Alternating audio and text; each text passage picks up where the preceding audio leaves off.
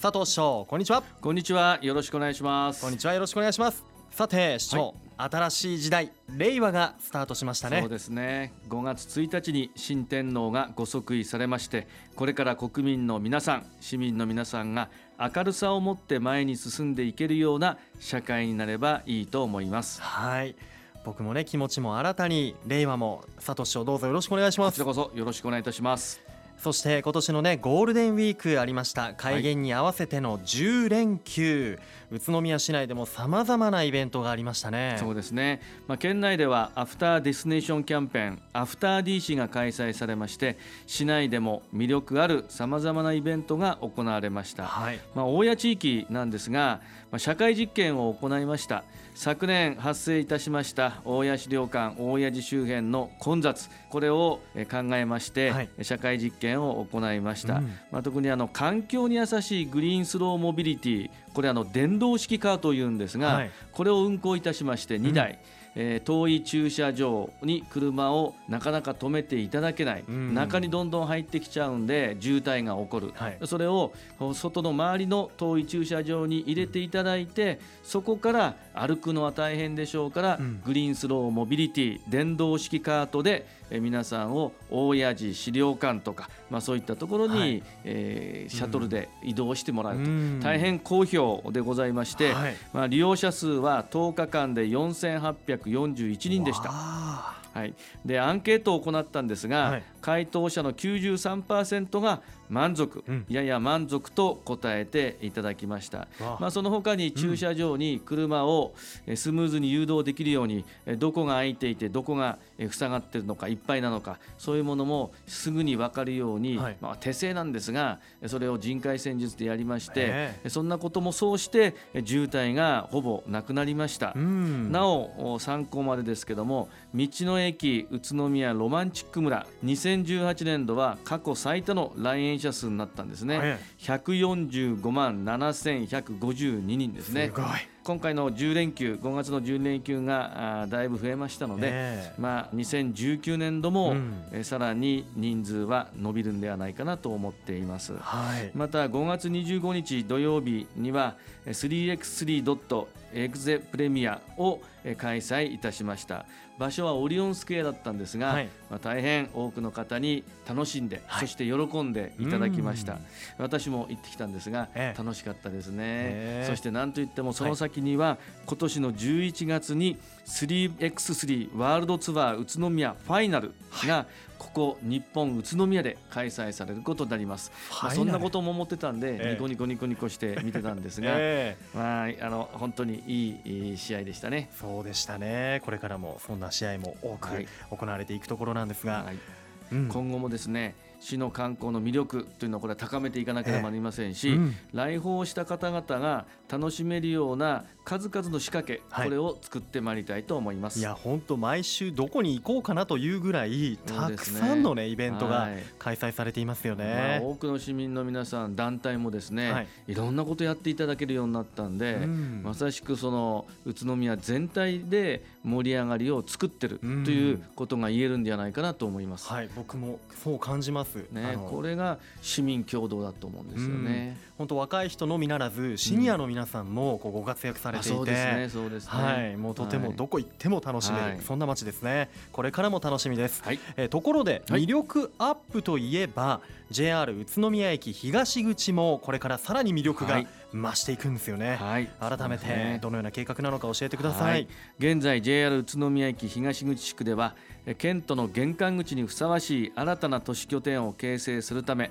2000人規模の大ホールを備えたコンベンション施設また分譲マンションや医療施設宿泊施設など令和4年の街開きを目指しまして各施設の設計に取り組んでいます、はい、まあ、公共施設としてコンベンション施設交流広場自転車駐車場を作るんですがコンベンション施設は2000人収容の平戸間の大ホールを備えた会議中心型の施設としては北関東初めてとなるものになります、うん、またあのそのフロア構成なんですが、はい、1階から4階まず1階は大ホール2000人平戸間になります。そして小会議室80人入れる部屋が8部屋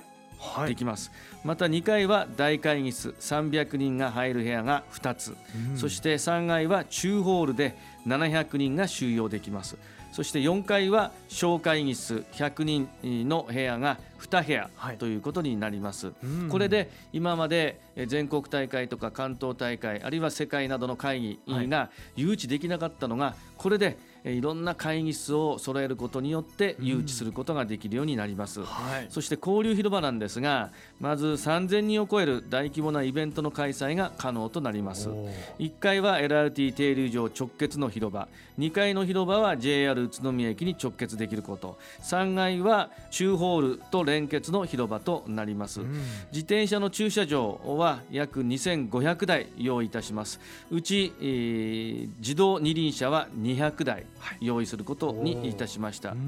また民間の施設になるんですが、はい、複合施設等が2棟できます。高度専門病院分譲マンションになりますが、うん、複合施設の1つ目でありますがこれはスーパーマーケット飲食生活雑貨電化製品などまたシェアオフィスもできるんですね。そしてカンデオホテルズというシティホテルができます、うん、これは280室程度となりますね、はい。そして複合施設2つ目でありますけどもこちらは県内最高層の約120メートルとなる予定になっています。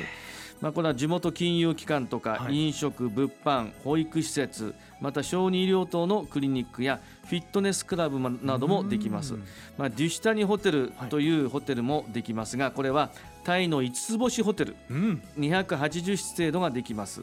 えー、スイートルームは40室ですよ。えそんなに？素晴らしいですよね。またあの高度専門病院もできますし分譲マンションについては野村不動産の高級住宅ブランド、はいうん、プラウドこれが北関東で初めて宇都宮に進出していただくことになります。個数は110個程度になります。3LDK 以上になりますね。いや、はい、もうビッグプロジェクトですね。こちらは。いやこのエリアに住みたいなって方ももっともっと増えるだろうし、やっぱその近くで飽きないというかそうですね。新しいこう、ね、商業なんかもどんどん活発になって、はい、人や物やお金がどんどん循環できるといういい循環型の街になりますね。はい夢が膨らみますね、ね、さあ駅東口の整備に伴い、えー、6月下旬以降駐車場と駐輪場の場所が変わりますので、えー、詳しくは広報宇都宮6月号をご覧ください。さて、はい、未来に向けての整備といえばこちらも進んでいますよね、はい。LRT を含む、えー、宇都宮市の公共交通についてですね、えー、皆さんから今日も質問をいただいていますので、はい、ここでご紹介いたします。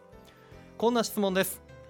LRT の車両設計認可を取得したという記事を読みましたがどんな車両が宇都宮を走るの？ということですが書お願いします。はい。現在設計しています LRT 車両は最新の技術が反映された次世代型の路面電車となります、はい、まあ、車両の特徴なんですが、まあ、みんなに優しい車両優れた輸送力ということで振動や騒音が少ない。また車両の床が低いんですね。バリアフリー設計となっていますので車椅子の方もベビーカーも自力で乗ることができます、また国内最大級の乗車定員座席数を持つ LRT 車両というのも特徴の一つです、うん、全長約29.5メーター。定員は160人。座席数は50席となります、はい、またデザインなんですがデザインコンセプトいたしまして、まあ、雷が多い宇都宮ですので、うん、雷の稲光になっています。そこからイメージする黄色がメインカラーとなっています、はい、まあ、車両や施設設備等に統一感を持たせて魅力を高めています、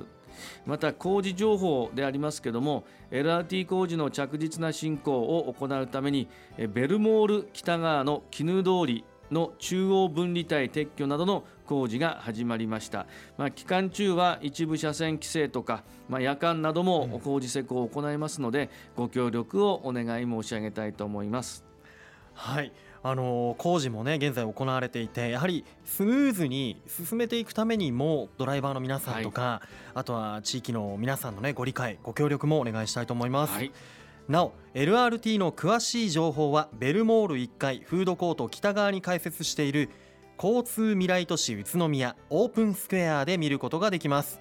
また LRT 事業に関する特設ホームページ umovenext.net や Facebook も展開していますのでぜひ皆さんご覧ください。よろしくお願いします。引き続きラジオを聞いている皆さんからのご質問も受け付けていきますのでお気軽にお寄せください。